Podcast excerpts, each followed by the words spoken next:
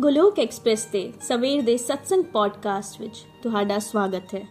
Golok express ਵਿੱਚ ਆਓ ਜੀ, ਦੁੱਖ ਦਰਦ ਭੁੱਲ ਜਾਓ ਜੀ ABCD ਦੀ ਭਗਤੀ ਵਿੱਚ ਲੀਨ ਹੋ ਕੇ ਹਰ ਰੋਜ਼ ਖੁਸ਼ੀਆਂ ਪਾਓ ਜੀ, ਹਰ ਰੋਜ਼ ਖੁਸ਼ੀਆਂ ਪਾਓ ਜੀ, ਹਰੀ ਹਰੀ ਬੋਲ।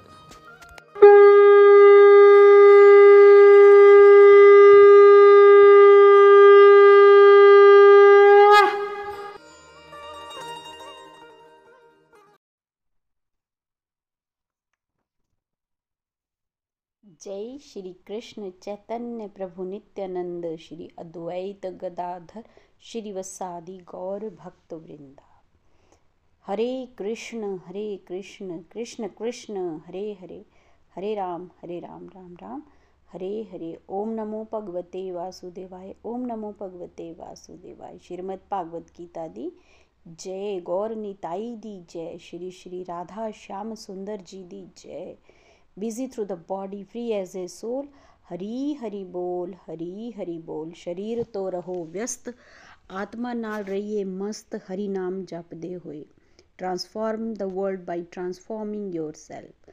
ਖੁਦ ਨੂੰ ਬਦਲ ਕੇ ਹੀ ਦੁਨੀਆ ਨੂੰ ਬਦਲਿਆ ਜਾ ਸਕਦਾ ਹੈ ਨਾ ਸ਼ਸਤਰ ਤੇ ਨਾ ਸ਼ਾਸਤਰ ਤੇ ਨਾ ਹੀ ਧਨ ਤੇ ਨਾ ਕਿਸੇ ਜੁਗਤੀ ਤੇ ਮੇਰਾ ਤਾਂ ਜੀਵਨ ਆਸ਼ਰਿਤ ਹੈ ਪ੍ਰਭੂ ਕੇਵਲ ਤੇ ਕੇਵਲ ਤੁਹਾਡੀ ਕਿਰਪਾ ਸ਼ਕਤੀ ਤੇ ਜੈ ਸ਼੍ਰੀ ਕ੍ਰਿਸ਼ਨਾ ਜੈ ਸ਼੍ਰੀ ਰਾਧੇ ਸ਼ਿਆਮ ਹਰੀ ਹਰੀ ਬੋਲ ਫਰੈਂਡਸ ਅੱਜ ਦੇ ਪੰਜਾਬੀ ਪੋਡਕਾਸਟ ਵਿੱਚ ਤੁਹਾਡਾ ਸਭਨਾਂ ਦਾ ਸਵਾਗਤ ਹੈ। ਮੈਂ ਅੰਜਨਾ ਸ਼ਰਮਾ, ਕੁਮਾਰਵੀ ਹਿਮਾਚਲ ਪ੍ਰਦੇਸ਼ ਤੋਂ। ਤੁਹਾਡੇ ਨਾਲ ਗੋਲੋਕ ਐਕਸਪ੍ਰੈਸ ਦੇ ਮਾਰਨਿੰਗ ਸਤਸੰਗ ਦਾ ਪੰਜਾਬੀ ਸਵਰੂਪ ਲੈ ਕੇ ਇੱਕ ਵਾਰੀ ਫੇਰ ਹਾਜ਼ਰ ਹਾਂ। ਅੱਜ ਦਾ ਜਿਹੜਾ ਟੌਪਿਕ ਸੀਗਾ, ਉਹ ਚੈਪਟਰ 16 ਦੇਵੀ ਅਤੇ ਆਸੁਰੀ ਸੁਭਾਅ। ਸੀਗਾ। ਅੱਜ ਦੇ ਸੈਸ਼ਨ ਦੀ ਸ਼ੁਰੂਆਤ ਹਰੀਨਾਮ ਚੈਂਟਿਕ ਨਾਲ ਨikhil ji ਨੇ ਕੀਤੀ। ਤੇ ਫਿਰ ਅੱਜ ਦੇ ਸੈਸ਼ਨ ਵਿੱਚ ਉਹਨਾਂ ਨੇ ਦੱਸਿਆ ਕਿ ਚੈਪਟਰ 16 ਤੇ ਚਰਚਾ ਚੱਲ ਰਹੀ ਹੈ। ਦਿਵਯ ਗੁਣਾ ਬਾਰੇ ਅਸੀਂ ਸੈਸ਼ਨ ਵਿੱਚ ਪਿਛਲੇ ਜਿਹੜਾ ਸੈਸ਼ਨ ਅਸੀਂ ਲਾਇਆ ਸੀ ਉਹਦੇ ਵਿੱਚ ਡਿਸਕਸ ਕੀਤਾ। ਤੇ ਅੱਜ ਆਸੁਰੀ ਗੁਣਾ ਬਾਰੇ ਜਾਣਾਂਗੇ। ਆਪਣੀ ਜ਼ਿੰਦਗੀ ਦੇ ਅਸੀਂ ਜਿੰਨੇ ਵੀ ਸਾਲ ਫਰੈਂਡਸ ਜੀ ਚੁੱਕੇ ਹਾਂ ਇਹਨਾਂ ਸਾਲਾਂ ਵਿੱਚ 90% ਅਸੀਂ ਆਸੁਰੀ ਗੁਣਾ ਨਾਲ ਰੂਬਰੂ ਹੋਏ ਹਾਂ ਅਤੇ ਬੜੀ ਚੰਗੀ ਤਰ੍ਹਾਂ ਇਹਨਾਂ ਨੂੰ ਅਸੀਂ ਜਾਣਦੇ ਹਾਂ। ਇਸ ਕਰਕੇ ਇਹਨਾਂ ਬਾਰੇ ਬੜੇ ਡਿਟੇਲ ਨੌਲੇਜ ਦੇਣ ਦੀ ਲੋੜ ਨਹੀਂ ਹੈ। ਅਸੀਂ ਦੇਵੀ ਗੁਣਾ ਬਾਰੇ ਘੱਟ ਜਾਣਦੇ ਹਾਂ। ਉਹਨਾਂ ਬਾਰੇ ਅਸੀਂ ਡਿਟੇਲ ਡਿਸਕਸ਼ਨਸ ਕਰਾਂਗੇ। ਨikhil ji ਨੇ ਇਹ ਗੱਲ ਦੱਸੀ। ਫਿਰ ਸ਼ਲੋਕ 4 ਤੋਂ ਅੱਜ ਦਾ ਸੈਸ਼ਨ ਸਟਾਰਟ ਹੋਇਆ। ਸ਼ਲੋਕ 4 ਹੈਗਾ ਹੈ। हे ਪਿਰਥਾ ਪੁੱਤਰ, ਹੰਕਾਰ ਕਮੰਡ ਕ੍ਰੋਧ ਨਿਰਦੈਤਾ ਅਤੇ ਅਗਿਆਨ, ਇਹ ਦੈਂਤੀ ਸੁਭਾਅ ਵਾਲਿਆਂ ਦੇ ਗੁਣ ਹਨ। ਹਰੀ ਹਰੀ ਬੋਲ। ਪਰਮਾਤਮਾ ਜੀ ਕਹਿੰਦੇ ਨੇ ਇੱਥੇ ਕਿ ਕਮੰਡੀ ਹੋਣਾ, ਦੂਜਿਆਂ ਨਾਲ ਛਲ ਕਪਟ ਕਰਨਾ, ਦੂਸਰਿਆਂ ਨੂੰ ਦਬਾਉਣ ਦਾ ਪ੍ਰਯਾਸ ਕਰਨਾ, ਅਗਿਆਨੀ ਹੋਣਾ, ਉਹ ਸਾਰੀਆਂ ਇਸ ਤਰ੍ਹਾਂ ਦੀਆਂ ਚੀਜ਼ਾਂ ਜੋ ਅਸੀਂ ਸਮਾਜ ਵਿੱਚ ਅੱਜ ਦੇਖਦੇ ਹਾਂ, ਇਹ ਸਾਰੇ ਸਮਾਜ ਵਿੱਚ ਨਾਰਮਲ ਗੱਲਾਂ ਨੇ। ਅੱਜ ਇਹ ਚੀਜ਼ਾਂ ਸਾਨੂੰ ਸਾਰੀ ਦੀ ਸਾਰੀ ਕੁਆਲਿਟੀਜ਼ ਹੀ ਰਾਖਸ਼ੀ ਗੁਣ ਜਿਹੜੇ ਮੰਨੇ ਜਾਂਦੇ ਨੇ, ਇਹ ਦੇਖਣ ਨੂੰ ਅੱਜ ਸਮਾਜ ਵਿੱਚ ਮਿਲਦੇ ਨੇ। ਕਲਯੁਗ ਹੋਣ ਕਰਕੇ ਇਹ ਸਾਰੇ ਗੁਣ ਸਾਨੂੰ ਆਪਣੇ ਆਲੇ ਦੁਆਲੇ ਦੁਆਲੇ ਬੜੇ ਆਰਾਮ ਨਾਲ ਵੇਖਣ ਨੂੰ ਮਿਲ ਜਾਂਦੇ ਨੇ। ਇਸ ਕਰਕੇ ਜੇ ਕੋਈ ਸਾਡੇ ਨਾਲ ਛਲ ਕਪਟ ਕਰ ਦਵੇ ਜਾਂ ਸਾਨੂੰ ਧੋਖਾ ਦੇ ਦੇਵੇ, ਤਾਂ ਸਾਨੂੰ ਹੈਰਾਨ ਨਹੀਂ ਹੋਣਾ ਚਾਹੀਦਾ ਹੈ। ਹਾਲਾਂਕਿ ਅਸੀਂ ਹੈਰਾਨ ਹੋ ਜਾਂਦੇ ਹਾਂ ਕਿ ਵੇਖੋ ਜੀ, ਮੇਰੇ ਨਾਲ ਜਣੇ ਕਿੱਦਾਂ ਹੋ ਗਿਆ ਇਹ। ਮੈਂ ਤਾਂ ਇਦਾਂ ਕਦੀ ਕਿਸੇ ਨਾਲ ਕੀਤਾ ਹੀ ਨਹੀਂ ਸੀਗਾ। ਇਹ ਸਾਡੀ ਹੈਰਾਨੀ ਜਿਹੜੀ ਹੈ ਨਾ, ਇਹ ਅਗਿਆਨ ਕਰਕੇ ਹੁੰਦੀ ਹੈ। ਅਸਲ ਵਿੱਚ, ਕਲਯੁਗ ਦੇ ਵਿੱਚ ਧੋਖਾ ਧੜੀ ਛਲ ਕਪਟ, ਇਹ ਸਾਰੇ ਦੇ ਸਾਰੇ ਗੁਣ ਅਮੂਮਨ ਬੜੇ ਨਾਰਮਲ ਗੱਲਾਂ ਨੇ। ਫਿਰ ਟੈਕਸਟ 5 ਅਲੌਕਿਕ ਗੁਣ ਮੋਖ ਲਈ ਗੁਣਕਾਰੀ ਹਨ ਅਤੇ ਦੈਂਤੀ ਗੁਣ ਬੰਧਨ ਦਿਵਾਉਣ ਵਾਲੇ ਨੇ। हे ਪਾਂਡੂ ਪੁੱਤਰ, ਤੁਸੀਂ ਚਿੰਤਾ ਨਾ ਕਰੋ, ਕਿਉਂਕਿ ਤੁਸੀਂ ਅਲੌਕਿਕ ਗੁਣਾ ਸਮੇਤ ਜਨਮ ਲਿਆ ਹੋਇਆ ਹੈ। ਤੇ ਫਰੈਂਡਸ ਜਿਹੜੇ ਸਾਡੇ ਦਿਵਯ ਗੁਣ ਹੁੰਦੇ ਨੇ, ਉਹਨਾਂ ਨੂੰ ਵਧਾ ਕੇ ਹੀ ਅਸੀਂ ਮੁਕਤੀ ਪਾਸੇ ਇੱਕ ਕਦਮ ਹੋਰ ਵਧਾ ਸਕਦੇ ਹਾਂ। ਇਹਨਾਂ ਗੁਣਾਂ ਦੇ ਵਧਾਉਣ ਨਾਲ ਪਹਿਲੀ ਮੁਕਤੀ ਤਾਂ ਸਾਨੂੰ ਡੇ ਟੂ ਡੇ ਲਾਈਫ ਵਿੱਚ ਆਪਣੇ ਗੁੱਸੇ ਅਹੰਕਾਰ, ਈਰਸ਼ਾ ਤੋਂ ਮਿਲੂਗੀ ਅਤੇ ਅਸੀਂ ਡਾਇਰੈਕਟ ਸ਼ਾਂਤੀ ਨੂੰ ਫੀਲ ਕਰ ਸਕਾਂਗੇ। ਅਸੀਂ ਫੀਲ ਕਰ ਪਾਵਾਂਗੇ ਕਿ ਕਲਾ ਕਲੇਸ਼ ਤੋਂ ਬਚ ਕੇ, ਭਾਗ ਦੌੜ ਤੋਂ ਬਚ ਕੇ ਅਸੀਂ ਬਿਲਕੁਲ ਸੰਤੁਸ਼ਟੀ ਜਿਹੀ ਕੰਟੈਂਪਟਨੈਸ ਵਾਲੀ ਫੀਲਿੰਗ ਆਪਣੇ ਅੰਦਰ ਮਹਿਸੂਸ ਕਰ ਪਾਵਾਂਗੇ। ਪਰ ਜੇਕਰ ਅਸੀਂ ਆਸੁਰੀ ਗੁਣਾਂ ਨੂੰ ਵਧਾਉਣ ਦਾ ਪ੍ਰਯਾਸ ਕਰਾਂਗੇ, ਤਾਂ ਸਾਡੀ ਜਿਹੜੀ ਡੇਲੀ ਡੇ ਟੂ ਡੇ ਦੀ ਲਾਈਫ ਹੈਗੀ ਉਹਦੇ ਵਿੱਚ ਹੀ ਅਸੀਂ ਪਰੇਸ਼ਾਨ ਰਵਾਂਗੇ ਅਤੇ ਬੰਧਨ ਵਿੱਚ ਫਸ ਕੇ ਆਪਣੀ ਫਾਈਨਲ ਮੁਕਤੀ ਤੋਂ ਦੂਰ ਹੋਈ ਜਾਵਾਂਗੇ। ਫੇਰ ਫੇਰੇ ਕੱਟਣੇ ਪੈਣੇ ਸਾਨੂੰ ਜਨਮ ਮਰਨ ਦੇ। ਕਾਰਨ ਇਹ ਸੰਸਾਰ ਜਿਹੜਾ ਹੈਗਾ ਨਾ, ਇਹ ਸਾਡਾ ਸੁਧਾਰ ਘਰ ਹੈ। ਕਿਉਂ ਕੱਟਣੇ ਪੈਣੇ ਸਾਨੂੰ ਜਨਮ ਮਰਨ ਦੇ ਫੇਰੇ? ਇਸ ਦਾ ਸਭ ਤੋਂ ਵੱਡਾ ਕਾਰਨ, ਸਭ ਤੋਂ ਵੱਡਾ ਰੀਜ਼ਨ ਇਹ ਹੈ ਕਿ ਇਹ ਸੰਸਾਰ ਜਿਹੜਾ ਇਹ ਸਾਡਾ ਸੁਧਾਰ ਘਰ ਹੈ। ਜਿਸ, ਜੇਕਰ ਅਸੀਂ ਸੁਧਰੇ ਨਹੀਂ ਨਾ, ਤਾਂ ਫਿਰ ਗੇੜੇ ਲਾਣੇ ਪੈਣੇ ਸੰਸਾਰ ਵਾਲੇ। ਇਸ ਕਰਕੇ ਇਹ ਚੁਆਇਸ ਸਾਡੇ ਹੱਥ ਵਿੱਚ ਹੈ ਕਿ ਅਸੀਂ ਕਿਹੜਾ ਰਸਤਾ ਫੋਲੋ ਕਰਨਾ ਹੈ। ਦਿਵਯ ਗੁਣ ਵਧਾਉਣ ਦਾ ਪ੍ਰਯਾਸ ਕਰਨਾ ਹੈ ਜਾਂ ਅਸਰੀ ਗੁਣਾਂ ਨੂੰ ਵਧਾਉਣ ਦਾ ਪ੍ਰਯਾਸ ਕਰਨਾ ਹੈ। ਫਿਰ ਇੱਥੇ ਪਰਮਾਤਮਾ ਅਰਜੁਨ ਨੂੰ ਸਮਝਾ ਰਹੇ ਨੇ, ਪਰ ਤੁਹਾਨੂੰ ਡਰਨ ਦੀ ਲੋੜ ਨਹੀਂ ਹੈ। ਕਿਉਂ ਡਰਨ ਦੀ ਲੋੜ ਨਹੀਂ ਹੈ? ਕਿਉਂਕਿ ਤੁਸੀਂ ਦਿਵਯ ਗੁਣਾਂ ਨਾਲ ਹੀ ਜਨਮੇ ਹੋਏ ਹੋ।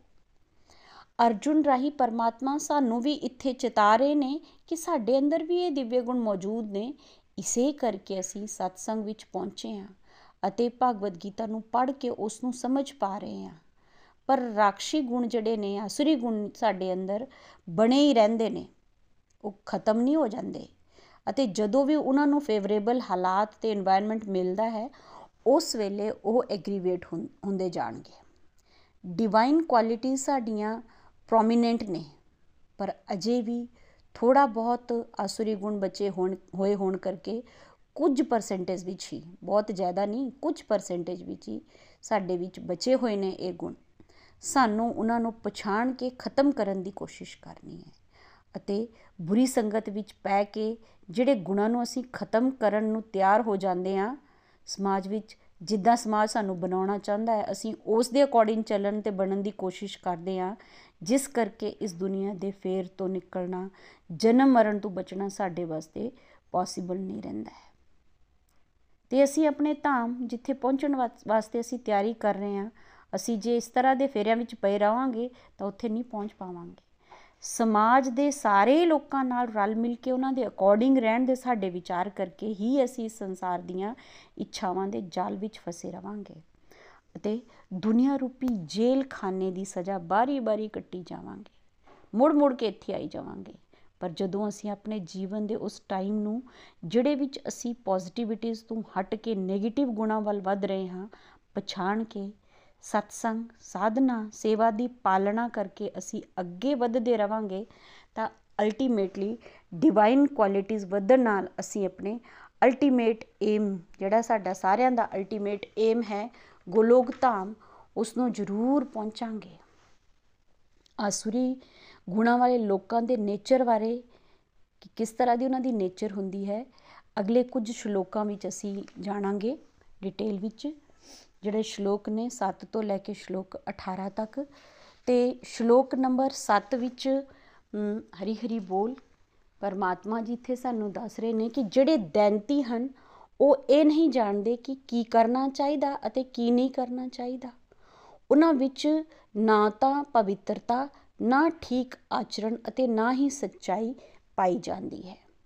ਫਿਰ 10ਵਾਂ ਸ਼ਲੋਕ, ਹਰੀ ਹਰੀ ਬੋਲ।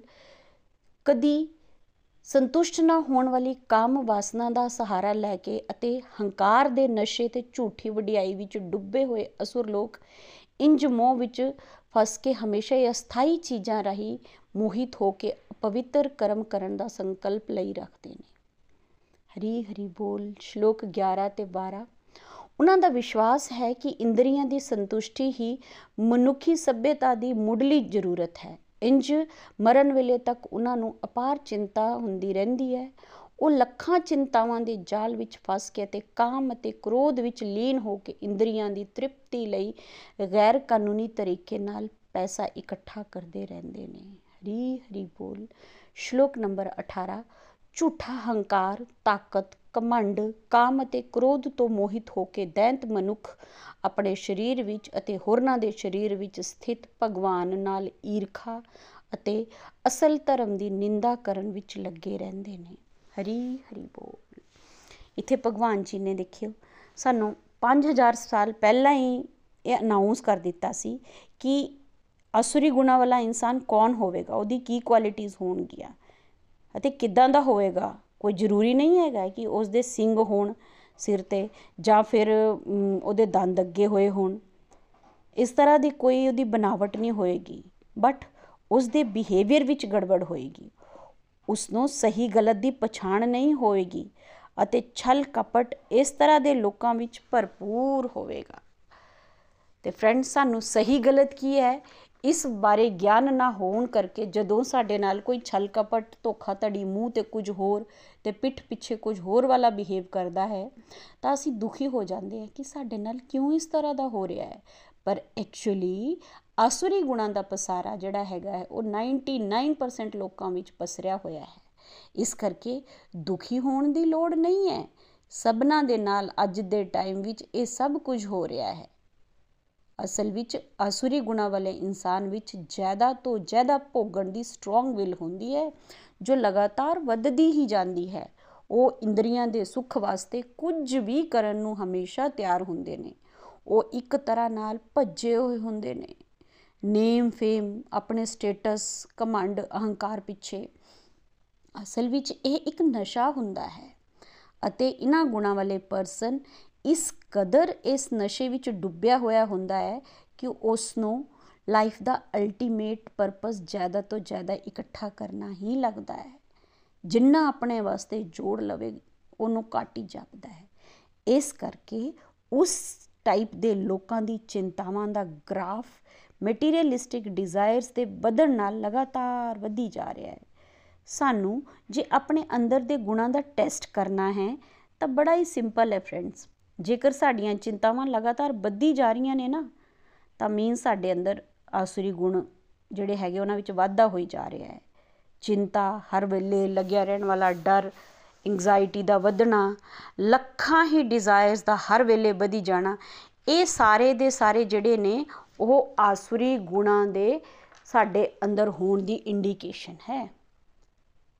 ਕਲਯੁਗ ਵਿੱਚ ਵੈਸੇ ਵੀ ਆਪਣੇ ਅਤੇ ਆਪਣੇ ਪਰਿਵਾਰ ਵਾਲਿਆਂ ਵਾਸਤੇ ਹੱਦ ਤੋਂ ਵੱਧ ਕੇ ਸੁਖ ਐਸ਼ੋ ਆਰਾਮ ਜੁਟਾਉਣ ਅਤੇ ਇਸ ਵਾਸਤੇ ਭਾਵੇਂ ਕਿਤਨਾ ਹੀ ਪੁੱਠਾ ਸਿੱਧਾ ਕੰਮ ਕਰਨਾ ਪਵੇ, ਸਭ ਇਹ ਸਾਰੀ ਦੀ ਸਾਰੀ ਚੀਜ਼ਾਂ ਆਸਰੀ ਗੁਣਾਂ ਦੀ ਇੰਡੀਕੇਸ਼ਨ ਹੈ। ਅੱਜ ਕਲਯੁਗ ਵਿੱਚ ਅਸੀਂ ਗੱਲ ਕਰਦੇ ਹਾਂ ਕਿ 네ਗੇਟਿਵ ਵਾਈਬਸ ਵਾਲੇ ਲੋਕੀ ਸਾਡੇ ਆਲੇ ਦੁਆਲੇ ਬਹੁਤ ਨੇ। ਬਿਲਕੁਲ ਸਹੀ ਗੱਲ ਹੈ ਜੀ। ਕੋਈ ਵੀ ਇੱਕ ਗੱਡੀ ਕਿਸੇ ਕੋਲ ਹੋਵੇ ਤਾਂ ਉਹਨੂੰ ਚਾਰ ਗੱਡੀਆਂ ਚਾਹੀਦੀਆਂ ਜੀ। ਇੱਕ ਘਰ ਦਾ ਮਾਲਿਕ ਚਾਰ ਸ਼ਹਿਰਾਂ ਵਿੱਚ ਚਾਰ ਘਰ ਚਾਹੁੰਦਾ ਹੈ। ਮੀਨਸ ਅਨਲਿਮਿਟਿਡ ਡਿਜ਼ਾਇਰਸ ਨੇ ਤੇ ਉਹਨਾਂ ਨੂੰ ਪੂਰਾ ਕਰਨ ਵਾਸਤੇ ਸਾਰੇ ਕਰਪਟਡ ਕੰਮ ਆਪਣੇ ਜ਼ਮੀਰ ਨੂੰ ਮਾਰ ਕੇ ਇਸ ਟਾਈਪ ਮੀਨਸ ਅਸੁਰੀ ਗੁਣਾ ਵਾਲੇ ਲੋਕੀ ਕਰੀ ਜਾ ਰਹੇ ਨੇ। ਉਹ ਕਿਸੇ ਵੀ ਪੁਆਇੰਟ ਤੇ ਆ ਕੇ ਸੈਟੀਸਫਾਈ ਨਹੀਂ ਹੁੰਦੇ। ਅਸਲ ਵਿੱਚ ਉਹਨਾਂ ਦਾ ਜ਼ਮੀਰ ਖਤਮ ਹੋ ਚੁੱਕਿਆ ਹੁੰਦਾ ਹੈ। ਉਹਨਾਂ ਵਾਸਤੇ ਲਾਈਫ ਦਾ ਜਿਹੜਾ ਅਲਟੀਮੇਟ ਪਰਪਸ ਹੈ, ਉਹ ਕੀ ਹੁੰਦਾ ਹੈ? ਉਹਨਾਂ ਦੀ ਸੈਂਟ ਜਿਹੜੀ ਉਹਨਾਂ ਦੀ ਸੈਂਸਸ ਹੈਗੀ, ਉਹਨਾਂ ਨੂੰ ਗ੍ਰੈਟੀਫਾਈ ਕਰਨਾ। ਸੈਂਸਸ ਦੀ ਗ੍ਰੈਟੀਫਿਕੇਸ਼ਨ ਹੀ ਉਹਨਾਂ ਦਾ, ਉਹਨਾਂ ਵਾਸਤੇ ਲਾਈਫ ਦਾ ਅਲਟੀਮੇਟ ਪਰਪਸ ਹੁੰਦਾ ਹੈ। ਮੀਨਸ ਜ਼ਿਆਦਾ ਤੋਂ ਜ਼ਿਆਦਾ ਭੋਗ, ਸੁਖ, ਐਸ਼ ਕਰਕੇ ਆਪਣੀ ਇੰਦਰੀਆਂ ਨੂੰ ਸੰਤੁਸ਼ਟ ਕਰਨਾ। ਅਤੇ ਇਹ ਵੀ 100% ਸੱਚ ਹੈ ਕਿ ਇੰਦਰੀਆਂ ਕਦੇ ਵੀ ਸੰਤੁਸ਼ਟ ਨਹੀਂ ਹੋ ਸਕਦੀਆਂ ਨੇ। ਉਹਨਾਂ ਦੀ ਲਸਟ ਅਤੇ ਚੀਜ਼ਾਂ ਨੂੰ ਭੋਗਣ ਦੀ ਚਾਹ ਲਗਾਤਾਰ ਹੀ ਵੱਧਦੀ ਜਾਂਦੀ ਹੈ ਅਤੇ ਇਨਸਾਨ ਬਸ ਘਣ ਚੱਕਰ ਬਣਿਆ ਇਹਨਾਂ ਨੂੰ ਪੂਰਾ ਕਰਨ ਵਿੱਚ ਉਲਝਦਾ ਜਾਂਦਾ ਹੈ, ਉਲਝਦਾ ਜਾਂਦਾ ਹੈ। ਠੀਕ ਰੇਸ਼ਮ ਦੇ ਕੀਟ ਵਾਂਗ। ਇੱਛਾਵਾਂ ਦਾ ਜਾਲਾ ਅਤੇ ਇੱਛਾਵਾਂ ਪੂਰੀਆਂ ਨਾ ਹੋਣ ਤੇ ਚਿੰਤਾਵਾਂ ਦਾ ਜਾਲਾ ਬੁਣੀ ਜਾਂਦਾ ਹੈ ਆਪਣੇ ਆਲੇ ਦੁਆਲੇ ਅਤੇ ਅੰਤ ਵਿੱਚ ਕੀ ਹੁੰਦਾ ਹੈ ਇਹਨਾਂ ਵਿੱਚ ਫਸ ਕੇ ਰੇਸ਼ਮ ਦੀ ਕੀਟ ਵਾਂਗ ਆਪਣੇ ਜੀਵਨ ਦਾ ਅੰਤ ਕਰ ਬੈਠਦਾ ਹੈ। ਅਸਲ ਵਿੱਚ ਜਦ ਸੰਸਾਰ ਵਿੱਚ ਸਾਡੀਆਂ ਸਾਰੀਆਂ ਡਿਜ਼ਾਇਰਸ ਪੂਰੀਆਂ ਹੋ ਰਹੀਆਂ ਹੋਣ ਨਾ ਫਰੈਂਡਸ ਤਾਂ ਅਸੀਂ ਸਾਰੇ ਸੋਚਦੇ ਹਾਂ ਕਿ ਸਾਡੇ ਤੇ ਬੜੀ ਕਿਰਪਾ ਹੋ ਰਹੀ ਹੈ। ਸਾਰਿਆਂ ਦਾ ਇਹੀ ਸੋਚਣਾ ਹੁੰਦਾ ਹੈ। ਪਰ ਐਕਚੁਅਲੀ ਉਸ ਵੇਲੇ ਜਦੋਂ ਇੱਕ ਇਨਸਾਨ ਦੀ, ਜਿਹੜਾ ਇੱਕ ਇਨਸਾਨ ਹੈ, ਉਹਦੀ ਸਾਰੀਆਂ ਡਿਜ਼ਾਇਰ ਪੂਰੀਆਂ ਹੋ ਰਹੀਆਂ ਹੋਣ, ਤਾਂ ਉਸ ਨੂੰ ਲੱਗਦਾ ਹੈ ਕਿ ਮੈਂ ਜੋ ਕੁਝ ਵੀ ਸੋਚਦਾ ਹਾਂ, ਉਹ ਤਾਂ ਪੂਰਾ ਹੁੰਦਾ ਹੈ। ਫਿਰ ਇਸ ਕਰਕੇ ਉਸ ਅੰਦਰ ਅਹੰਕਾਰ ਆ ਜਾਂਦਾ ਹੈ। ਅਤੇ ਉਹ ਆਤਮਾ, ਪਰਮਾਤਮਾ, ਧਰਮ ਸਭਨਾਂ ਨੂੰ ਕੁਐਸਚਨ ਮਾਰਕ ਲਗਾ ਕੇ ਆਪਣੇ ਆਪ ਨੂੰ ਹੀ ਸਭ ਕੁਝ ਦਾ ਕਰਤਾ, ਧਰਤਾ ਸਮਝ ਕੇ ਜਿਉਣਾ ਸਟਾਰਟ ਕਰ ਦਿੰਦਾ ਹੈ। ਉਹ ਤਾਂ ਪਰਮਾਤਮਾ ਤੇ ਵੀ ਕੁਐਸਚਨ ਮਾਰਕ ਲਗਾ ਦਿੰਦਾ ਹੈ।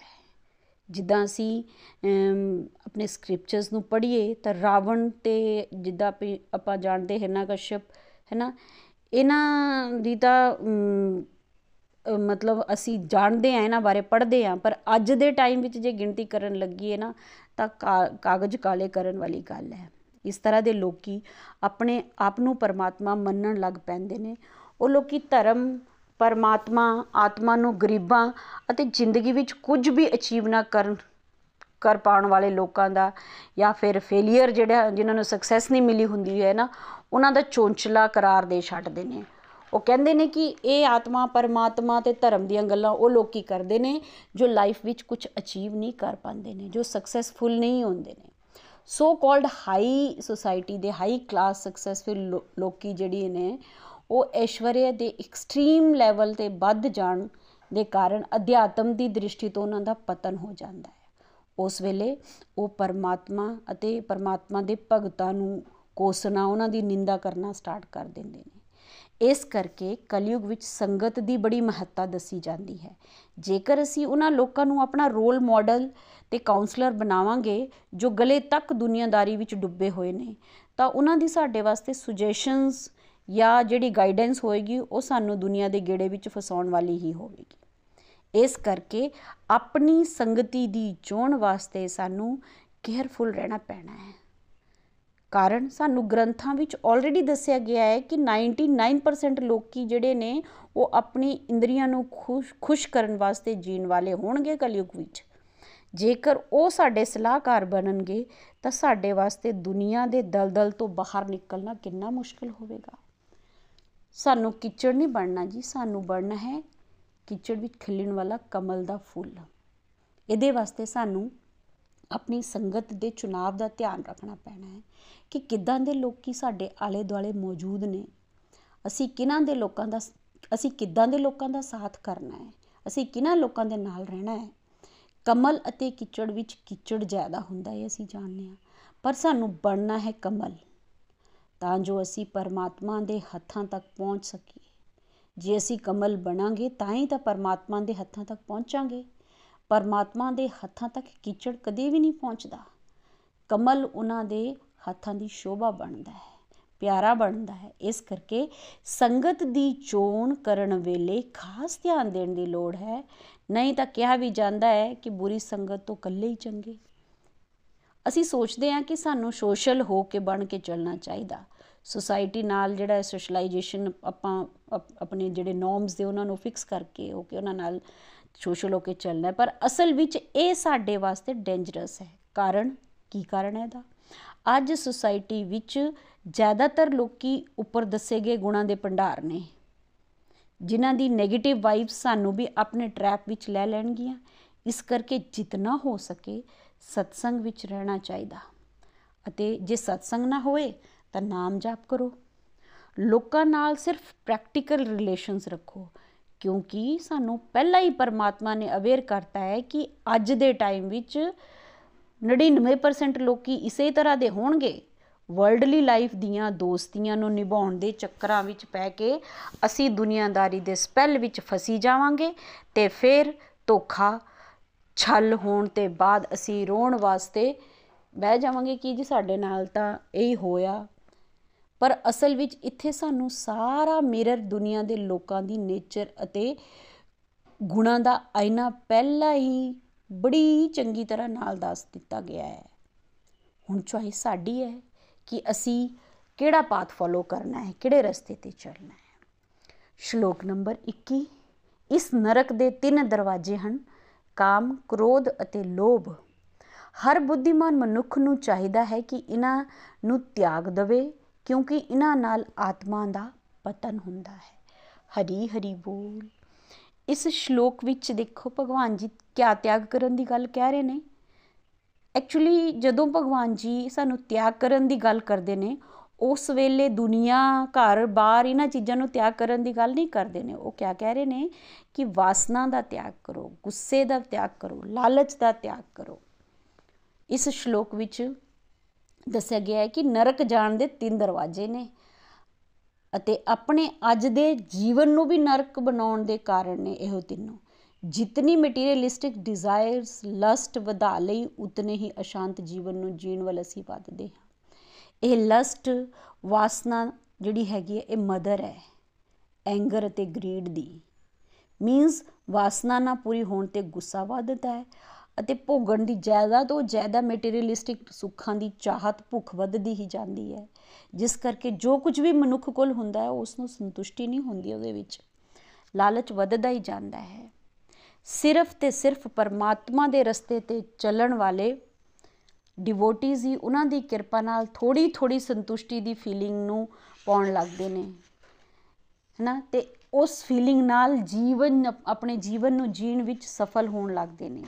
ਨਹੀਂ ਤਾਂ ਅੱਜ ਦੁਨੀਆਦਾਰੀ ਵਿੱਚ ਬਹੁਤ, ਜ਼ਿਆਦਾਤਰ ਲੋਕੀ ਜਿਹੜੇ ਨੇ ਇਸ ਤਰ੍ਹਾਂ ਦੇ ਹੁੰਦੇ ਨੇ ਕਿ ਉਹਨਾਂ ਦੀ ਡਿਜ਼ਾਇਰਸ ਪੂਰੀ ਹੋਣ ਤੇ ਉਹਨਾਂ ਦਾ ਲਾਲਚ ਵੱਧਦਾ ਹੀ ਜਾਊਗਾ। ਅਸੀਂ ਰਾਵਣ ਜਾਂ ਹੋਰ ਇਸੇ ਤਰ੍ਹਾਂ ਦੇ ਜਿਹੜੇ ਕੈਰੈਕਟਰਸ ਪੜ੍ਹਦੇ ਹਾਂ ਸਕ੍ਰਿਪਚਰਸ ਵਿੱਚ, ਉਹਨਾਂ ਰਾਹੀਂ ਇਹ ਦੇਖ ਸਕਦੇ ਹਾਂ ਕਿ ਦੁਨੀਆ ਭਰ ਦੀ ਲਗਜ਼ਰੀਜ਼ ਹੋਣ ਦੇ ਬਾਵਜੂਦ ਵੀ ਉਹ ਸੈਟੀਸਫਾਈ ਨਹੀਂ ਸਨ। ਪਾਵਰ ਹੋਣ ਤੋਂ ਬਾਵਜੂਦ ਵੀ ਉਹਨਾਂ ਦੀ ਗਰੀਡ ਡਿਜ਼ਾਇਰਸ ਲਗਾਤਾਰ ਹੀ ਵੱਧਦੀਆਂ ਜਾ ਰਹੀਆਂ ਸਨ। ਇਸ ਕਰਕੇ ਹੀ ਸਾਡੇ ਜਿਹੜੇ ਸਕ੍ਰਿਪਚਰਸ ਨੇ, ਉਹ ਸਾਨੂੰ, ਉਹਨਾਂ ਤੋਂ ਸਾਨੂੰ ਸਾਫ਼-ਸਾਫ਼ ਪਤਾ ਲੱਗਦਾ ਹੈ ਕਿ ਦੁਨੀਆਦਾਰੀ ਵਿੱਚ ਜਦੋਂ ਇੱਕ ਇਨਸਾਨ ਦੀ ਵਿਸ਼ੇਸ ਡਿਜ਼ਾਇਰਸ ਪੂਰੀਆਂ ਹੋ ਰਹੀਆਂ ਹੋਣ, ਤਾਂ ਉਹਦੇ ਵਿੱਚ ਐਰੋਗੈਂਸੀ ਅਤੇ ਲਸਟ ਵੱਧਦੀ ਜਾਊਗੀ। ਪਾਵਰ ਵਧਣ ਨਾਲ ਮਨੁੱਖ ਦੀ ਸੋਚ ਖਰਾਬ ਹੋਣ ਕਰਕੇ ਉਹ ਪੁੱਠੇ ਸਿੱਧੇ ਰਸਤੇ ਅਪਣਾਉਣ ਲੱਗ ਪੈਂਦਾ ਹੈ। ਜਿਵੇਂ ਹਿਰਨਿਆਕਸ਼ ਕੋਲ ਸਾਰੀਆਂ ਪਾਵਰ ਸਨ। ਹਰ ਤਰ੍ਹਾਂ ਦੀ ਲਗਜ਼ਰੀਜ਼ ਉਹਦੇ ਕੋਲ ਸੀਗੀਆਂ। ਪਰ ਇੱਕ ਪੁੱਠੀ ਜੀ ਸਨਕ ਸੀ ਕਿ ਕੋਈ ਵੀ ਆ ਕੇ ਉਸ ਦੇ ਨਾਲ ਲੜਾਈ ਕਰਕੇ ਉਸ ਨੂੰ ਹਰਾਵੇ। ਉਹ ਜਾ ਕੇ ਵਰੁਣ ਦੇਵਤਾ ਨੂੰ ਚੈਲੰਜ ਕਰਨ ਲੱਗ ਪੈਂਦਾ ਹੈ ਤੇ ਫਿਰ ਉਹਨਾਂ ਨੇ ਉਹਨੂੰ ਕਿਹਾ ਕਿ ਤੁਸੀਂ ਜਾ ਕੇ ਭਗਵਾਨ ਵਿਸ਼ਨੂੰ ਨਾਲ ਨੂੰ ਚੈਲੰਜ ਕਰੋ ਤੋ, ਤੇ ਫਿਰ ਤੁਸੀਂ ਉਹਨਾਂ ਨਾਲ ਲੜਾਈ ਕਰੋ। ਹੈਨਾ? ਇਸ ਤਰ੍ਹਾਂ ਦੇ ਅਭਿਮਾਨੀ ਜਿਹੜਾ ਹਿਰਨਾਕਸ਼ ਸੀ ਉਸ ਦਾ ਅੰਤ ਕਿਸ ਤਰ੍ਹਾਂ ਹੋਇਆ, ਅਸੀਂ ਸਾਰੇ ਜਾਣਦੇ ਹਾਂ। ਇਸ ਤਰ੍ਹਾਂ ਪਾਵਰ ਦੇ ਆਉਣ ਨਾਲ ਇਨਸਾਨ ਕ੍ਰੋਧੀ, ਲੋਭੀ ਤੇ ਹੋਰ ਅਹੰਕਾਰੀ ਬਣਦਾ ਜਾਂਦਾ ਹੈ। ਇੱਛਾਵਾਂ ਪੂਰੀਆਂ ਹੋਣ ਤੋਂ ਮਨੁੱਖ ਸੰਤੁਸ਼ਟ ਅਤੇ ਗ੍ਰੇਟਫੁਲ ਹੋਣ ਦੀ ਬਜਾਏ ਹੋਰ ਵੱਧ ਤੋਂ ਵੱਧ ਪਾਉਣ ਦੀ ਲਾਲਸਾ, ਤ੍ਰਿਸ਼ਨਾ ਰੱਖ ਕੇ ਉਲਝ ਕੇ ਰਹਿ ਜਾਂਦਾ ਹੈ। ਇਸ ਵਾਸਤੇ ਇਹ ਸੁਜੈਸਟਡ ਹੈ ਕਿ ਆਪਣੀ ਲਸਟ ਨੂੰ ਪਛਾਣ ਕੇ ਐਕਸੈਸਿਵ ਥਿੰਕਿੰਗ ਨੂੰ ਛੱਡ ਕੇ ਚਿੰਤਨ ਕਰਨਾ ਹੈ। ਤਾਂ ਜੋ ਇਹ ਜਿਹੜੀ ਸਾਡੀ ਸੰਸਾਰ ਨੂੰ ਭੋਗਣ ਦੀ ਵਾਂਛਨਾ ਹੈ, ਉਸ ਨੂੰ ਕਿਸੇ ਤਰ੍ਹਾਂ ਘਟਾਇਆ ਜਾ ਸਕੇ। ਲਸਟ ਜੇਕਰ ਕਰਨੀ ਵੀ ਹੈ ਫਰੈਂਡਸ ਅਸੀਂ, ਤਾਂ ਉਹ ਹੋਣੀ ਉਹ ਕਿੱਦਾਂ ਦੀ ਹੋਣੀ ਚਾਹੀਦੀ? ਪਰਮਾਤਮਾ ਦੇ ਨਾਮ ਨੂੰ ਜਪਣ ਦੀ। ਉਹਨਾਂ ਨਾਲ ਪ੍ਰੀਤ ਲਗਾਉਣ ਦੀ ਲਸਟ ਸਾਨੂੰ ਹੋਣੀ ਚਾਹੀਦੀ। ਗੋਲੋਕ ਐਕਸਪ੍ਰੈਸ ਵਿੱਚ ਇਹ ਕਿਹਾ ਵੀ ਜਾਂਦਾ ਹੈ ਕਿ greed to serve Lord is vaccination against ਮਾਇਆ ਪਰਮਾਤਮਾ ਵੱਲ ਵਧਣ ਦਾ ਸਾਡਾ ਲਾਲਚ ਜੇ ਵੱਧ ਗਿਆ ਤਾਂ ਅਸੀਂ ਮਟੀਰੀਅਲਿਸਟਿਕ ਡਿਜ਼ਾਇਰਸ ਤੋਂ ਛੁੱਟੀ ਪਾਵਾਂਗੇ, ਨਹੀਂ ਤਾਂ ਅਸੀਂ ਡਿਜ਼ਾਇਰਸ ਦੇ ਪੂਰੀ ਹੋਣ ਤੋਂ ਬਾਅਦ ਵੀ ਫਸੀ ਜਾਵਾਂਗੇ। ਹੋਰ ਦੀ ਚਾਹਤ ਵਿੱਚ ਤੇ ਜੇਕਰ ਇਹ ਪੂਰੀਆਂ ਨਹੀਂ ਹੋਈਆਂ ਨਹੀਂ ਹੋਈਆਂ ਸਾਡੀ ਡਿਜ਼ਾਇਰ ਤਾਂ ਅਸੀਂ ਫਿਰ ਗੁੱਸੇ ਵਿੱਚ ਆ ਕੇ ਕ੍ਰੋਧੀ ਬਣ ਜਾਵਾਂਗੇ। ਦੋਵੇਂ ਹੀ ਕੇਸਿਸ ਵਿੱਚ ਸਾਡਾ ਐਕਚੁਅਲੀ ਨੁਕਸਾਨ ਹੋ ਰਿਹਾ ਹੈ। ਅਤੇ ਦੋਵੇਂ ਹੀ ਕੰਡੀਸ਼ਨਸ ਵਿੱਚ ਇੱਕ ਅਸ਼ਾਂਤ ਰੈਸਟਲੈਸ ਜੀਵਨ ਨੂੰ ਅਸੀਂ ਜੀ ਜਾ ਰਹੇ ਹਾਂ। ਨਾਲ ਹੀ ਲਸਟੀ ਅਤੇ ਗ੍ਰੀਡੀ ਇਨਸਾਨ ਦੇ ਕੰਮ, ਛਲ, ਕਪਟ ਨਾਲ ਭਰੇ ਹੋਏ ਹੋਣਗੇ। ਪਾਪ ਭਰੇ ਕਰਮਾਂ ਨੂੰ ਕਰਨ ਦੇ ਕਾਰਨ ਆਤਮਾ ਦਾ ਜਿਹੜਾ ਪਤਨ ਹੈ, ਉਹ ਹੋਣਾ ਬਿਲਕੁਲ ਫਿਕਸਡ ਹੈ। ਜਦੋਂ ਪਾਪ ਵਾਲੇ ਕਰਮ ਕਰੋ ਕਰੋ, ਆਪਾਂ ਕਰੀਏ ਜਾਂ ਕੋਈ ਵੀ ਬੰਦਾ ਕਰੇ, ਫਿਰ ਸਾਡਾ ਕਿੱਦਾਂ ਭਲਾ ਹੋ ਸਕਦਾ ਹੈ? ਫਿਰ ਇਸ ਤਰ੍ਹਾਂ ਨਾਲ ਆਤਮਾ ਦਾ ਪਤਨ ਹੋਣਾ ਬਿਲਕੁਲ ਹੀ ਸ਼ੋਰ ਹੈ ਜੀ ਫਿਕਸਡ ਹੈ। ਗਰੁੜ ਪੁਰਾਣ ਵਿੱਚ ਕਈ ਤਰ੍ਹਾਂ ਦੇ ਜਿਹੜੇ ਨਰਕਾਂ ਦਾ ਬਖਾਨ ਕੀਤਾ ਜਾਂਦਾ ਹੈ, ਆਪਣੇ ਆਪਣੇ ਕਰਮਾਂ ਅਨੁਸਾਰ ਉਹ ਘੋਰ ਨਰਕ ਆਤਮਾ ਨੂੰ ਭੋਗਣੇ ਪੈਂਦੇ ਨੇ। ਹਰ ਪਾਪ ਕਰਮ ਵਾਸਤੇ ਸਪੈਸੀਫਿਕ ਨਰਕ ਡਿਜ਼ਾਈਨ ਕੀਤੇ ਹੁੰਦੇ ਨੇ ਅਤੇ ਐਕਸਟ੍ਰੀਮ ਜਿਹੜੀ ਹੁੰਦੀ ਨੇ, ਇਹ ਬਿਲਕੁਲ ਸੱਚੀ ਰਿਐਲਿਟੀ ਹੈ ਕਿ ਇਹਨਾਂ ਕੋਰ ਨਰਕਾਂ ਵਿੱਚ ਆਤਮਾ ਪਨਿਸ਼ਮੈਂਟ ਭੋਗਦੀ ਹੈ, ਜੋ ਐਜ਼ ਇਟ ਇਜ਼ ਇਟਰਨਲ ਹੈ। ਖਤਮ ਨਹੀਂ ਹੋ ਸਕਦੀ, ਮਰ ਨਹੀਂ ਸਕਦੀ ਹੈ। ਉਹਨੂੰ ਆਪਣੇ ਜਿੱਦਾਂ ਦੇ ਉਹਨੇ ਕਰਮ ਕਮਾਏ ਹੁੰਦੇ ਹੈ, ਉਹਨਾਂ ਦਾ, ਉਹਨਾਂ ਦੀ ਪਨਿਸ਼ਮੈਂਟ ਭੋਗਣੀ ਹੀ ਪੈਂਦੀ ਹੈ।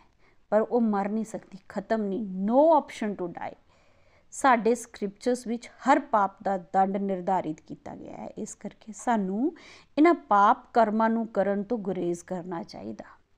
ਕਈ ਵਾਰੀ ਅਨਨੋਇੰਗਲੀ ਹਿਊਮਨ ਲੈਵਲ ਤੇ ਗਲਤੀਆਂ ਹੋ ਜਾਂਦੀਆਂ ਨੇ, ਉਹ ਅਲੱਗ ਗੱਲ ਹੈ। ਪਰ ਜਾਣ ਬੁੱਝ ਕੇ ਪਾਪ ਕਰਨਾ ਇਸ ਛੋਟੀ ਜਿਹੀ ਲਾਈਫ ਵਿੱਚ ਟੋਟਲੀ ਡੇਂਜਰਸ ਹੈ। ਕਾਰਨ ਅਲਟੀਮੇਟਲੀ ਸਾਨੂੰ ਉਸ ਦੇ ਪਰਿਣਾਮ ਭੋਗਣੇ ਹੀ ਪੈਣੇ ਨੇ ਨਾ। ਅਸੀਂ ਅਸਲ ਵਿੱਚ ਇਸ ਕਲਯੁਗ ਵਿੱਚ ਬlesed ਹਾਂ ਕਿ ਅਸੀਂ ਪਰਮਾਤਮਾ ਦੇ ਰਸਤੇ ਤੇ ਚੱਲ ਪਏ ਹਾਂ ਅਤੇ ਸਹੀ ਗਲਤ ਦੀ ਸਮਝ ਸਾਨੂੰ ਉਹਨਾਂ ਦੀ ਕਿਰਪਾ ਨਾਲ ਹੋਣੀ ਸਟਾਰਟ ਹੋ ਗਈ ਹੈ।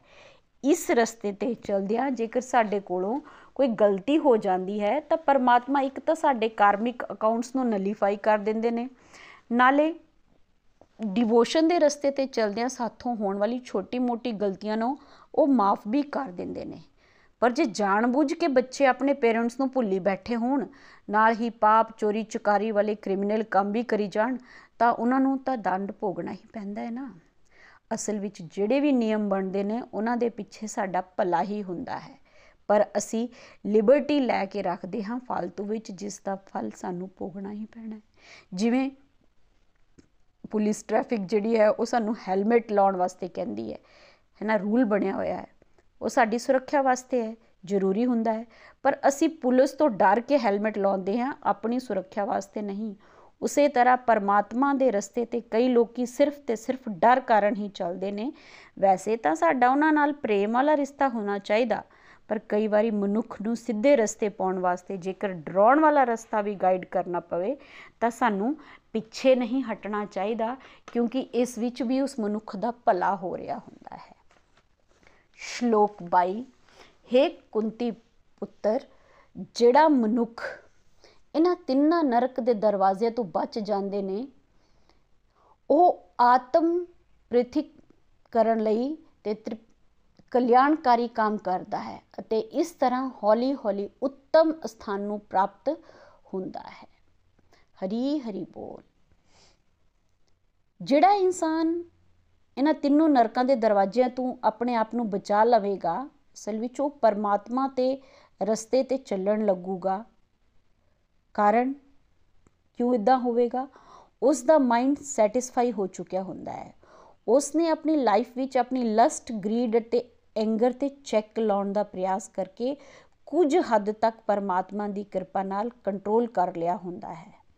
ਇਹ ਇਨਸਾਨ ਦੇ ਆਪਣੇ ਹੱਥ ਵਿੱਚ ਹੁੰਦਾ ਹੈ ਕਿ ਉਸਨੇ ਆਪਣੀ ਲਾਈਫ ਸਟਾਈਲ ਦਾ ਰੁਖ ਨੀਡ ਬੇਸਡ ਲਿਵਿੰਗ ਵੱਲ ਵਧਾਣਾ ਹੈ ਜਾਂ ਫਿਰ ਗਰੀਡ ਬੇਸਡ ਲਿਵਿੰਗ ਵੱਲ। ਗਰੀਡ ਬੇਸਡ ਜਿਹੜੀ ਲਿਵਿੰਗ ਸਟਾਈਲ ਹੈ ਉਸ ਨੂੰ ਆਪਟ ਕਰਨ ਵਾਲੇ ਕਦੇ ਵੀ ਸਤਸੰਗ ਸਾਧਨਾ, ਸੇਵਾ ਵਾਸਤੇ ਟਾਈਮ ਨਹੀਂ ਕੱਢਣਗੇ। ਉਹਨਾਂ ਕੋਲ ਟਾਈਮ ਹੀ ਨਹੀਂ ਹੋਵੇਗਾ। ਉਹਨਾਂ ਦਾ ਐਕਸਕਿਊਜ਼ ਸਭ ਤੋਂ ਪਹਿਲਾਂ ਹੀ ਹੋਏਗਾ ਜੀ, ਸਾਡੇ ਕੋਲ ਤਾਂ ਟਾਈਮ ਹੀ ਨਹੀਂ ਹੈਗਾ। ਅਤੇ ਕਦੇ ਵੀ ਡਿਵੋਸ਼ਨਲ ਪ੍ਰੋਗਰੈਸ ਉਹਨਾਂ ਦੀ ਪੋਸੀਬਲ ਨਹੀਂ ਹੋਵੇਗੀ। ਜਿਹੜੀ ਪੈਸੇ ਪਿੱਛੇ ਦੁਨੀਆ ਦੀ ਦੌੜ ਲੱਗੀ ਹੋਈ ਹੈ, ਉੱਥੇ ਸਾਨੂੰ ਇਹ ਸਮਝਣਾ ਪੈਣਾ ਹੈ ਕਿ ਅਸੀਂ ਅਸਲ ਵਿੱਚ ਪੈਸੇ ਦੀ ਲੋੜ ਜਿਹੜੀ ਹੈ, ਜਿਹੜੇ ਅਸੀਂ ਪੈਸੇ ਪਿੱਛੇ ਦੌੜੇ ਹੋ ਕਿੰਨੀ ਕੁ ਸਾਡੀ ਲਾਈਫ ਵਿੱਚ? ਅਸਲ ਵਿੱਚ ਸਾਡੀ ਲਾਈਫ ਵਿੱਚ ਪੈਸੇ ਦੀ ਲੋੜ ਉਤਨੀ ਕੁ ਹੈ ਜਿਤਨੀ ਕਿ ਸਬਜ਼ੀ ਵਿੱਚ ਨਮਕ ਦੀ ਲੋੜ ਹੁੰਦੀ ਹੈ। ਜੇਕਰ ਪਰਮਾਤਮਾ ਨੇ ਸਾਨੂੰ ਬੋਰੀ ਭਰ ਕੇ ਨਮਕ ਮਤਲਬ ਪੈਸਾ ਦਿੱਤਾ ਹੋਇਆ ਹੈ, ਤਾਂ ਫਿਰ ਹੋਰ ਬੋਰੀਆਂ ਇਕੱਠੀ ਕਰਨ ਵਿੱਚ ਕਿਉਂ ਅਸੀਂ ਪਏ ਹੋਏ ਹਾਂ? ਜੇਕਰ ਅਸੀਂ ਇਹਨਾਂ ਬੋਰੀਆਂ ਨੂੰ ਵਧਾਉਣ ਵਿੱਚ ਲੱਗੇ ਰਵਾਂਗੇ, ਤਾਂ ਅਲਟੀਮੇਟਲੀ ਸਾਨੂੰ ਕੁਝ ਨਹੀਂ ਮਿਲਣਾ। ਬਸ ਅਸੀਂ ਇਸੇ ਤਾਣੇ ਬਾਣੇ ਵਿੱਚ ਉਲਝ ਕੇ ਰਹਿ ਜਾਵਾਂਗੇ। ਜਿਹੜਾ ਇਨਸਾਨ ਸਮਝਦਾਰ ਹੈ ਅਤੇ ਇਸ ਸੱਚ ਨੂੰ ਜਾਣ ਗਿਆ ਹੈ, ਉਹ ਲਸਟ ਐਂਗਰ ਅਤੇ ਗਰੀਡ ਤੋਂ ਦੂਰ ਜਾ ਕੇ ਇਸ ਤਰ੍ਹਾਂ ਦੇ ਕਰਮ ਕਰਨਾ ਸਟਾਰਟ ਕਰਦਾ ਹੈ, ਜਿਨ੍ਹਾਂ ਕਰਕੇ ਉਸ ਦਾ ਤੇ ਪਰਮਾਤਮਾ ਦਾ ਰਿਸ਼ਤਾ ਸਟਰੋਂਗ ਬਣ ਜਾਵੇ। ਜਦੋਂ ਸਾਡਾ ਉਹਨਾਂ ਨਾਲ ਰਿਸ਼ਤਾ ਸਟਰੋਂਗ ਹੋਵੇਗਾ, ਤਾਂ ਹੀ ਅਸੀਂ ਆਪਣੇ ਅਲਟੀਮੇਟ ਜਿਹੜਾ ਡੈਸਟੀਨੇਸ਼ਨ ਹੈ ਉਸ ਵੱਲ ਵਧਾਂਗੇ। ਪਰ ਇਸ ਦੇ ਵਾਸਤੇ ਸਾਡੇ ਲਈ ਐਕਸਟਰਾ ਟਾਈਮ ਡਿਵੋਟ ਕਰਨ ਦੀ ਲੋੜ ਬਹੁਤ ਜ਼ਿਆਦਾ ਹੈ। ਪਰਮਾਤਮਾ ਦੇ ਘਰ ਗੁਲੋਕ ਧਾਮ ਵਿੱਚ ਆਪਣੀ ਸੀਟ ਰਿਜ਼ਰਵ ਕਰਵਾਉਣ ਵਾਸਤੇ ਸਾਨੂੰ ਲਗਾਤਾਰ ਟਾਈਮ ਦੇਣਾ ਪੈਣਾ ਹੈ। ਤਾਂ ਹੀ ਇੰਪਰੂਵਮੈਂਟ ਹੋਵੇਗੀ। ਸਤਸੰਗ ਸੇਵਾ ਸਾਧਨਾ ਦਾ ਟਾਈਮ ਵਧਾਉਣਾ ਪੈਣਾ ਹੈ। ਇਸ ਦੇ ਵਾਸਤੇ ਸਾਨੂੰ ਆਪਣੇ ਸੋਸ਼ਲ ਸਰਕਲ ਨੂੰ ਵੀ ਲਿਮਿਟਿਡ ਕਰਕੇ ਉਸ ਟਾਈਮ ਨੂੰ ਡਿਵੋਸ਼ਨ ਵਿੱਚ ਲਗਾਉਣਾ ਹੈ। ਜਿੱਦਾਂ ਇੱਕ ਕੰਜੂਸ ਆਦਮੀ ਪੈਸਾ ਸੋਚ ਸੋਚ ਕੇ ਖਰਚਦਾ ਹੈ ਨਾ, ਉਸੇ ਹੀ ਤਰ੍ਹਾਂ ਸਪਿਰਚੁਅਲ ਗਰੋਥ ਚਾਹਣ ਵਾਲੇ ਨੂੰ ਵੀ ਆਪਣੇ ਇੱਕ ਇੱਕ ਪਲ ਨੂੰ ਸੋਚ ਕੇ ਖਰਚ ਕਰਨਾ ਚਾਹੀਦਾ। ਜ਼ਿਆਦਾ ਤੋਂ ਜ਼ਿਆਦਾ ਸਤਸੰਗ ਸਾਧਨਾ ਜਿਹੜੀ ਉਹਨੂੰ ਵਧਾਉਣਾ ਚਾਹੀਦਾ। ਲਾਈਫ ਨੂੰ ਰਿਲੇ ਰੇਸ ਵਾਂਗ ਨਹੀਂ ਦੌੜ ਕੇ ਜੀਣਾ ਚਾਹੀਦਾ। ਆਪਣੇ ਆਪ ਨੂੰ ਸਮਝਣਾ ਚਾਹੀਦਾ ਕਿ ਕਿਸ ਵਿੱਚ, ਕਿਸ ਕੰਮ ਵਿੱਚ ਮੇਰਾ ਬੈਨੀਫਿਟ ਹੈ। ਤੇ ਜੇਕਰ ਅਸੀਂ ਇਸ ਤਰ੍ਹਾਂ ਕਰਾਂਗੇ ਤਾਂ ਨੋ ਡਾਊਟ ਅਸੀਂ ਪਰਮਾਤਮਾ ਦੇ ਪਿਆਰੇ ਤੇ ਨੇੜੇ ਬਣ ਜਾਵਾਂਗੇ ਤੇ ਨੇੜੇ ਜਾਣ ਦੇ ਦੇ ਹੱਕਦਾਰ ਹੋਵਾਂਗੇ। ਸ਼ਲੋਕ 23 ਜਿਹੜਾ ਸ਼ਾਸਤਰਾਂ ਦੇ ਹੁਕਮਾਂ ਦੀ ਉਲੰਘਣਾ ਕਰਦਾ ਹੈ ਅਤੇ ਮਨ ਮਰਜ਼ੀ ਮੁਤਾਬਿਕ ਕੰਮ ਕਰਦਾ ਹੈ ਉਸ ਨੂੰ ਨਾ ਤੇ ਸਿੱਧੀ, ਨਾ ਸੁਖ, ਨਾ ਹੀ ਪਰਮ ਸਿੱਧ ਅਵਸਥਾ ਦੀ ਪ੍ਰਾਪਤੀ ਹੁੰਦੀ ਹੈ। ਹਰੀ ਹਰੀ ਬੋਲ। ਇੱਥੇ ਦੱਸਿਆ ਗਿਆ ਹੈ ਕਿ ਜਿਹੜਾ ਇਨਸਾਨ ਪਰਮਾਤਮਾ ਦੀਆਂ ਗੱਲਾਂ ਨੂੰ ਇਗਨੋਰ ਕਰਦੇ ਹੋਇਆਂ ਆਪਣੀ ਮਰਜ਼ੀ ਨਾਲ ਜੀਣਾ ਚਾਹੁੰਦਾ ਹੈ, ਉਸ ਵਾਸਤੇ ਇੱਥੇ ਪਰਮਾਤਮਾ ਨੇ ਸਾਫ਼ ਕਰਤਾ ਹੈ ਕਿ ਨਾ ਤੇ ਉਸ ਨੂੰ ਖੁਸ਼ੀ ਮਿਲਦੀ ਹੈ, ਨਾ ਹੀ ਪਰਫੈਕਸ਼ਨ ਨੂੰ ਪਾ ਸਕਦਾ ਹੈ। ਪਰਮਾਤਮਾ ਦੇ ਡਿਵਾਈਨ ਅਬੋਰਡ ਮਤਲਬ ਜਿਹੜਾ ਉਹਨਾਂ ਦਾ ਘਰ ਹੈਗਾ ਗੋਲੋਕ ਧਾਮ ਉੱਥੇ ਪਹੁੰਚਣ ਦੀ ਗੱਲ ਹੀ ਛੱਡ ਦਵੋ। ਉਹਦੀ ਤਾਂ ਫਿਰ ਕੋਈ ਗੱਲ ਹੀ ਨਹੀਂ ਰਹਿੰਦੀ ਨਾ। ਇਸ ਕਰਕੇ ਜੇ ਕੋਈ ਇਹ ਕਹੇ ਕਿ ਮੈਨੂੰ ਪਰਫੈਕਸ਼ਨ ਵੱਲ ਜਾਣਾ ਹੈ, ਤਾਂ ਉਸ ਲਈ ਐਡਵਾਈਜ਼ੇਬਲ ਹੈ ਕਿ ਪਰਮਾਤਮਾ ਦੀਆਂ ਗੱਲਾਂ ਮੰਨੋ, ਸੁਣੋ, ਸਮਝੋ ਅਤੇ ਉਹਨਾਂ ਨੂੰ ਫੋਲੋ ਕਰੋ। ਤਾਂ ਹੀ ਅਸੀਂ ਅਲਟੀਮੇਟ ਹੈਪੀਨੈਸ ਨੂੰ ਪਾ ਸਕਦੇ ਆ ਸਾਨੂੰ ਤਾਂ ਹੀ ਅਲਟੀਮੇਟ ਹੈਪੀਨੈਸ ਮਿਲੂਗੀ। ਬਾਕੀ ਇਸ ਦੁਨੀਆ ਦੀ ਸਾਰੀ ਖੁਸ਼ੀਆਂ ਟੈਂਪਰੇਰੀ ਨੇ। ਥੋੜੀ ਦੇਰ ਲਈ ਇਹ ਦੁਨੀਆਦਾਰੀ ਦੀ ਚੀਜ਼ਾਂ ਜਿਹੜੀਆਂ ਨੇ ਨਾ ਸਾਨੂੰ ਹੈਪੀਨੈਸ ਦਿੰਦੀਆਂ ਨੇ। ਪਰ ਪਰਮਾਤਮਾ ਨਾਲ ਸਾਂਝ ਜਿਹੜੀ ਹੈਗੀ ਸਾਡੀ, ਉਹ ਸਾਨੂੰ ਪਰਮਾਨੈਂਟ ਹੈਪੀਨੈਸ ਦਿੰਦੀ ਹੈ। ਜਿਵੇਂ ਭਗਵਦ ਗੀਤਾ ਪੜਨ ਨਾਲ ਅਸੀਂ ਹੌਲੀ-ਹੌਲੀ ਪਰਫੈਕਸ਼ਨ ਵੱਲ ਵਧ ਰਹੇ ਹਾਂ।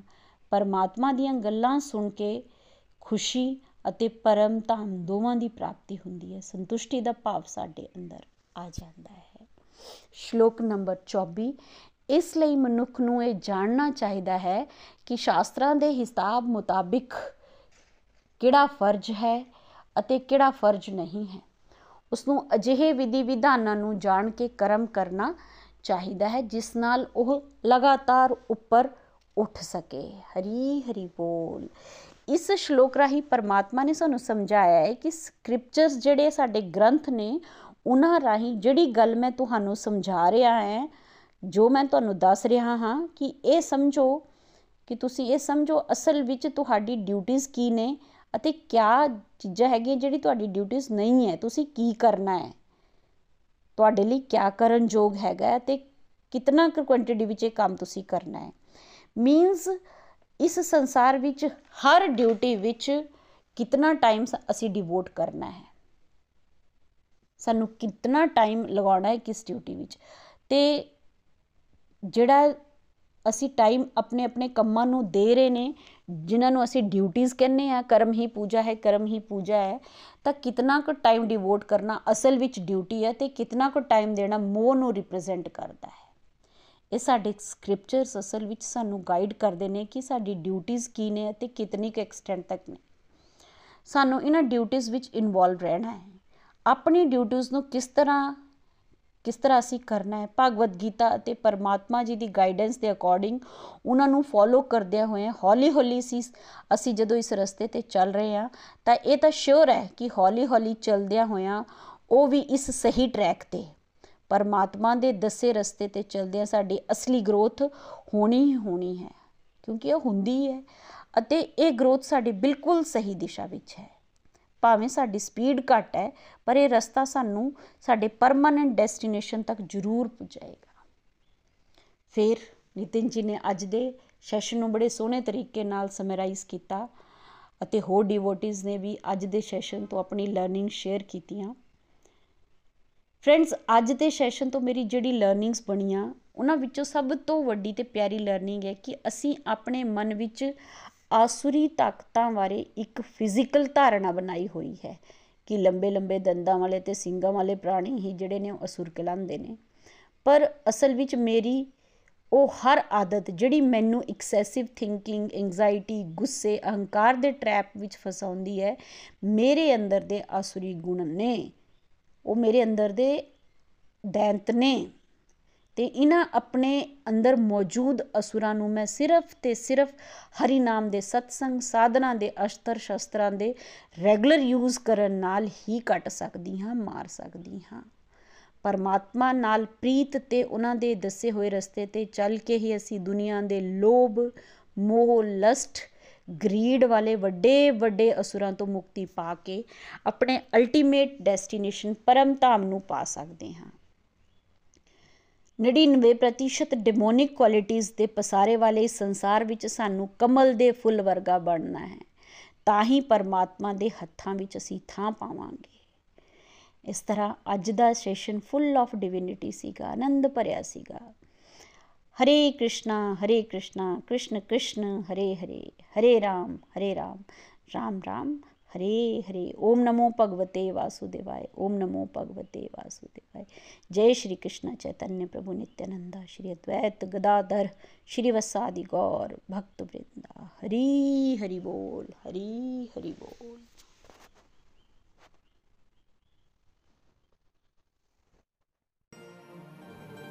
ਗੋਲੋਕ ਐਕਸਪ੍ਰੈਸ ਦੇ ਨਾਲ ਜੁੜਨ ਲਈ ਤੁਸੀਂ ਸਾਡੇ ਈਮੇਲ ਐਡਰੈਸ info@golokexpress.org ਦੇ ਰਾਹੀਂ ਸੰਪਰਕ ਕਰ ਸਕਦੇ ਹੋ ਜਾਂ ਸਾਡੇ WhatsApp ਜਾਂ Telegram ਨੰਬਰ 7010268221 ਨਾਲ ਵੀ ਜੁੜ ਸਕਦੇ ਹੋ। ਤੁਸੀਂ ਸਾਡੇ ਨਾਲ ਫੇਸਬੁੱਕ ਪੇਜ ਜਾਂ YouTube ਚੈਨਲ ਦੇ ਰਾਹੀਂ ਵੀ ਜੁੜ ਸਕਦੇ ਹੋ। ਹਰੀ ਹਰੀ ਬੋਲ।